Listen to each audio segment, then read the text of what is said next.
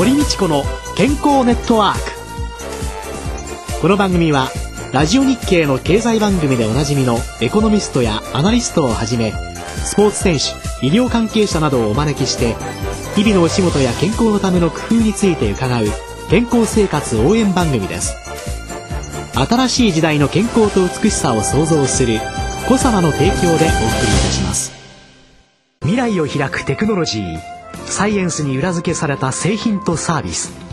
コサナは独自のビジョンによって新しい時代の健康と美しさを創造し皆様のより豊かな生活に寄与したいと願っています。正直に科学する。私たちはコサナです。こんにちは。堀道子です。宇野和夫です今週もゲストはボクシング第27代 OPBF 東洋太平洋スーパーウェルター級チャンピオンでいらっしゃいます日高和彦さんです。えー、先週はデビュー戦前の話、まあ、高校のお話が中心になりましたが今週はタイトルマッチ挑戦までのお話にしたいと思います。二足のわらじを履いてサッカーとボクサーというのでボクサーとして初めて勝利を挙げた時っていうのは覚えてらっしゃいます、はい、気持ち。やっぱりね鮮明に覚えてますね僕って緊張しなんですよ。ものすごく緊張する見えませんね全然ね。今見えないでしょ、えー、実は本当はねもう独特なんですよ。今お話をさせてもらってる中でも、うん、ものすごく緊張してるんですよ、うん、まあ半分そうですけど。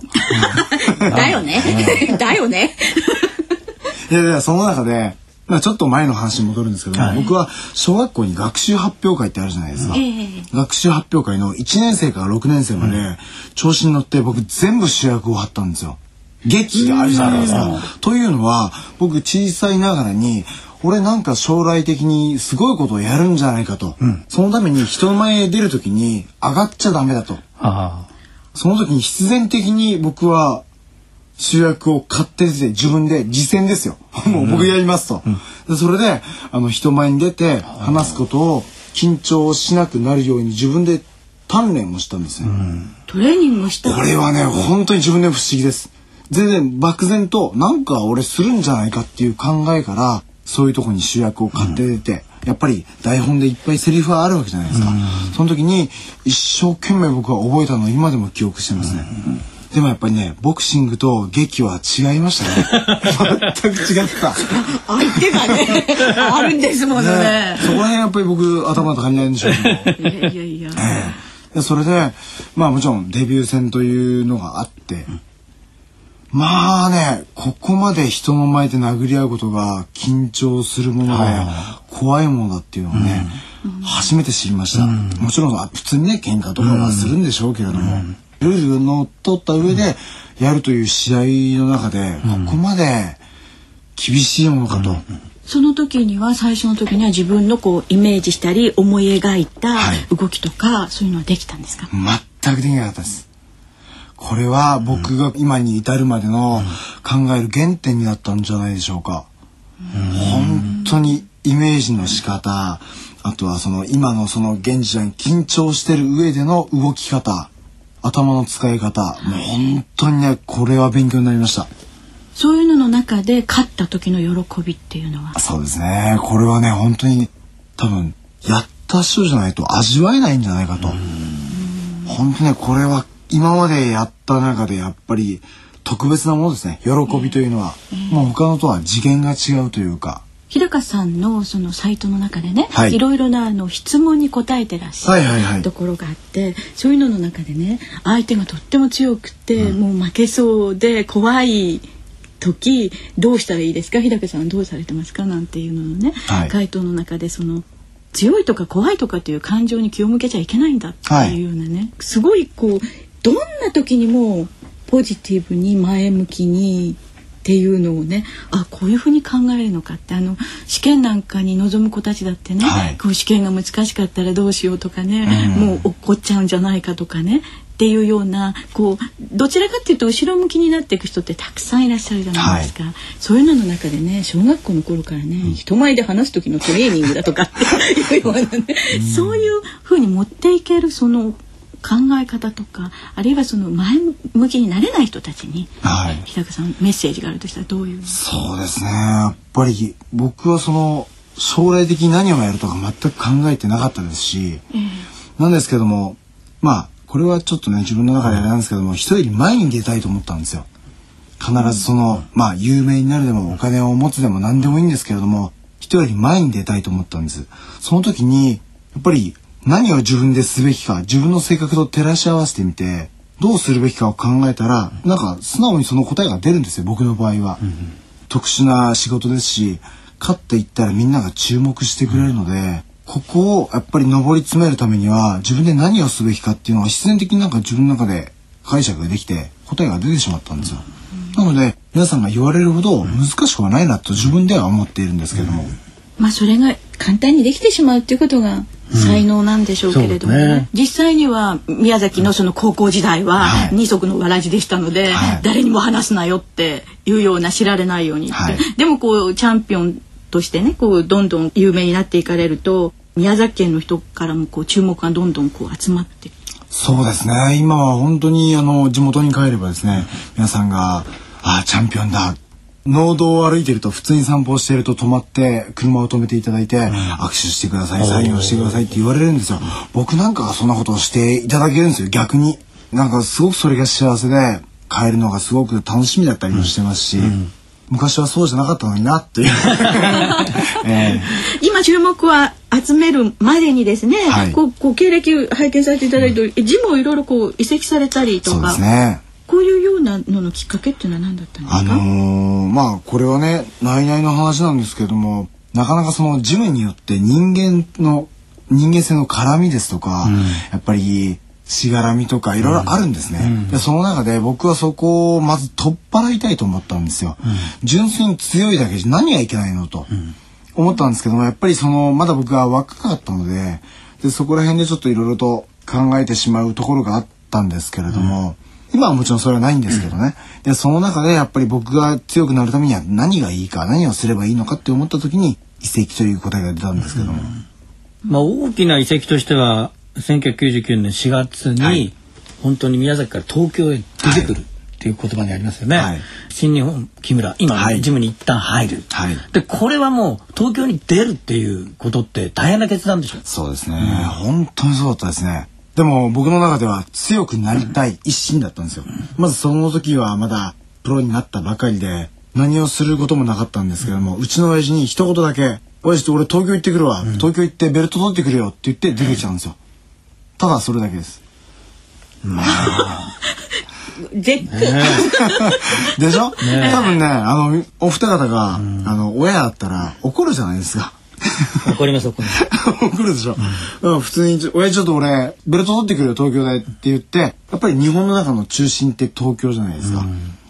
うん、その中で、一番混戦している、その東京に行こうと思ったんですよ。そこで揉まれて俺は強くなろうと思って。ただそれと親父に一言だけ言ってきて東京に出てきました、ね、大いいお父さんなんですよきっと。でも生活はどうされたんですか？生活はですねまあ聞くも無残な話がいっぱいあるんですけれども それ話すとね4時間ぐらいかかってしまうんで、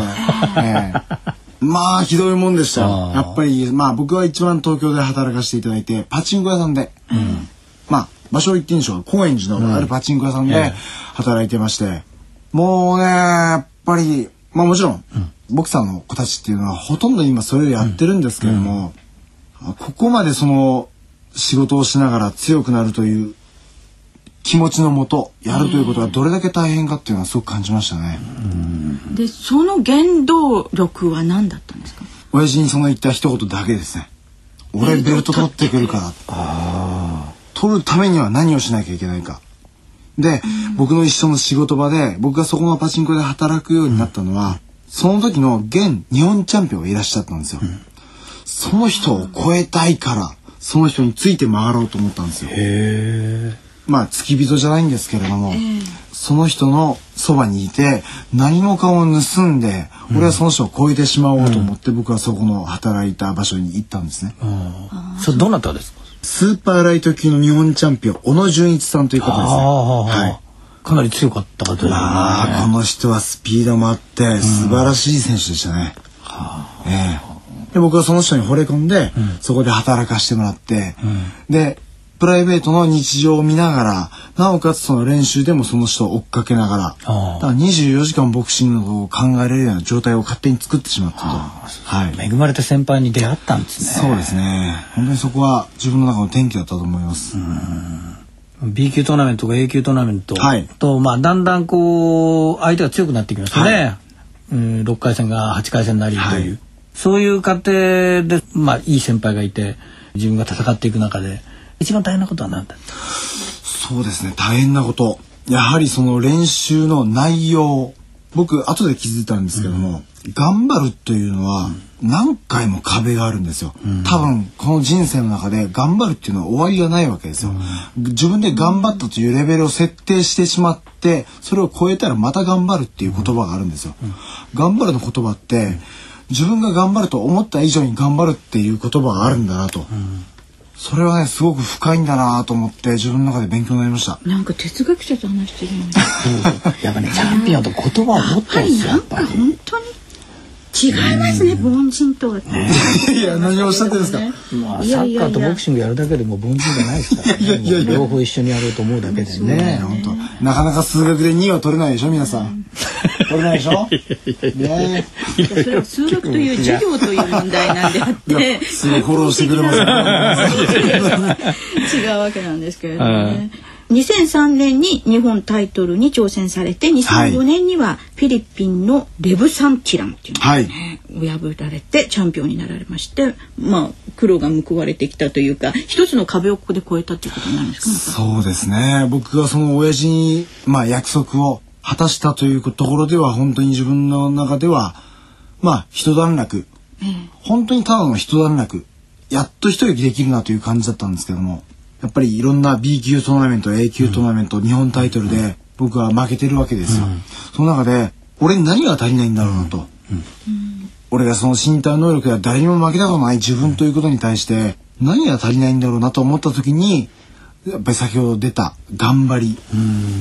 やっぱり前頑張っていたっていう言葉と今の頑張りでは本当に運命の差があるわけですよ。でそこを感じた時にあ自分で何をしなきゃいけないんだろうなっていうのが自然的に出てきて、今ではですねその頑張りを楽しむことができるまでなったというか、今だからすごく楽しいですね。あまだまだ先があると。ええ、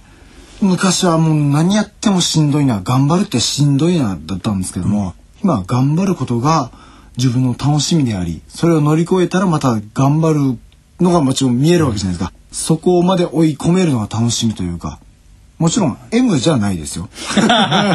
ええ、絶対落とすと思った今。ありがとうございます。やっぱりそうきましたね。でもね自分で一つずつの目標その目標に対する何をなすべきかってみんなが何をなすべきかって考えて動いたらね世の中本当良くなるんでしょうね。そうですね。はい。では来週は日高さんのボクサーとしての日常生活を中心にお話を伺いたいと思います。今週のゲストは日高和彦さんでした。来週もよろしくお願いします。よろしくお願いします。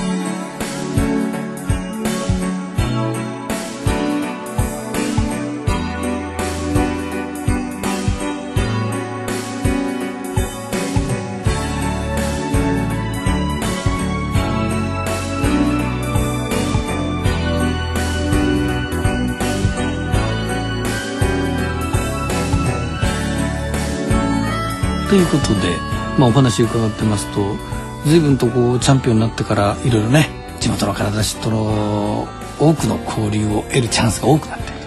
ね、親戚がやたら増えた。楽しかったですね。ねえ。ー、でもこれとは逆にね悪いことをしたあれがあると親戚が少なくなっていってしまうんだっていうね、ええ、この世の中のね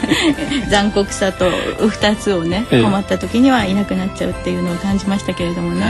え、でもねやっぱり憧れますよね。握手攻めになってきっとね、サインなんかね欲しいっていう方たくさんいらっしゃるんだろうなと思いますね。そうなんですね。まあ先週今週と日高さんの魅力満載のこの2週間でありましたので、でちょうどですね今ね日高さんのこうサイン色紙をプレゼントするキャンペーンをしておりまして、はい、番組のホームページを見ていただきますとどういうふうにすれば日高さんのサイン色紙がもらえるかということが分かりますのでぜひ見ていただきたいと思います。じゃあ番組のホームページご覧になって日高さんのサインをゲットしてください、うん、はい、なんて書くんですかね。壁がね、うん、あってそれを一つずつ乗り越えていくっていうね、うん、その一つの壁を乗り越えるための頑張りっていうのをね今日いろいろ伺ってたじゃないですか。えー人間って一つ壁があると達成した喜びとねでその後燃え尽き症候群でねもうもう自分はいいやってなっちゃう。でもそこにまた新たなるね目標を持っていかれるねその強さっていうねトップアスリートとして残っていくっていうのは本当にこういうことなんだなっていうのをねつくづくね、ね、感じておりました。えー、来週も日高さんをゲストにお迎えしてお送りしてまいります。お相手は堀道子と宇野和夫でしたそれではまた来週ごきげんよう。